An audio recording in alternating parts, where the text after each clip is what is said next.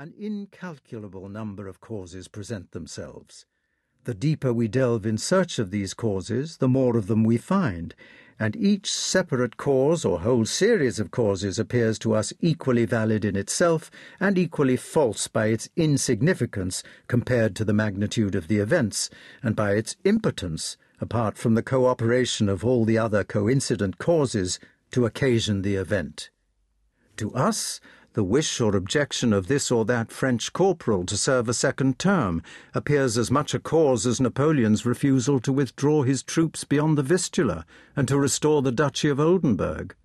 For had he not wished to serve, and had a second, a third, and a thousandth corporal and private also refused, there would have been so many less men in Napoleon's army, and the war could not have occurred. Had Napoleon not taken offence at that demand that he should withdraw beyond the Vistula, and not ordered his troops to advance, there would have been no war. But had all his sergeants objected to serving a second term, then also there could have been no war. Nor could there have been a war had there been no English intrigues and no Duke of Oldenburg, and had Alexander not felt insulted, and had there not been an autocratic government in Russia, or a revolution in France, and a subsequent dictatorship and empire or all the things that produced the French Revolution, and so on. Without each of these causes, nothing could have happened. So all these causes, myriads of causes, coincided to bring it about. And so there was no one cause for that occurrence, but it had to occur because it had to. Millions of men, renouncing their human feelings and reason, had to go from west to east to slay their fellows, just as some centuries previously hordes of men had come from the east to the west, slaying their fellows. The actions of Napoleon and Alexander, on whose words the event seemed to hang, were as little voluntary as the actions of any soldier who was drawn into the campaign by lot or by conscription. This could not be otherwise for in order that the will of Napoleon and Alexander, on whom the event seemed to depend, should be carried out, the concurrence of innumerable circumstances was needed, without any one of which the event could not have taken place. It was necessary that millions of men in whose hands lay the real power, the soldiers who fired or transported provisions and guns, should consent to carry out the will of these weak individuals, and should have been induced to do so by an infinite number of diverse and complex causes.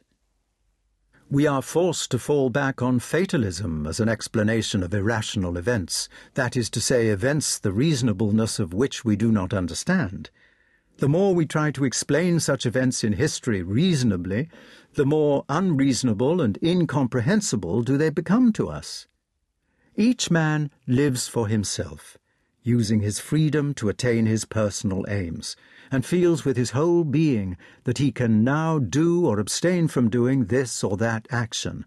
But as soon as he has done it, that action performed at a certain moment in time becomes irrevocable and belongs to history, in which it has not a free but a predestined significance.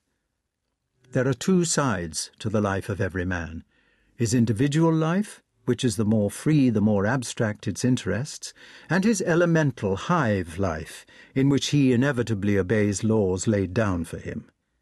Man lives consciously for himself, but is an unconscious instrument in the attainment of the historic, universal aims of humanity. A deed done is irrevocable, and its result, coinciding in time with the actions of millions of other men, assumes an historic significance. The higher a man stands on the social ladder, the more people he is connected with and the more power he has over others, the more evident is the predestination and inevitability of his every action. The king's heart is in the hands of the Lord. A king is history's slave. History, that is, the unconscious, general hive life of mankind, uses every moment of the life of kings as a tool for its own purposes. Though Napoleon at that time in 1812 was more convinced than ever that it depended on him, verser ou ne pas verser le sang de ses peuples, to shed or not to shed the blood of his peoples, as Alexander expressed it in the last letter he wrote him, he had never been so much in the grip of inevitable laws, which compelled him, while thinking that he was acting on his own volition, to perform for the hive life, that is to say,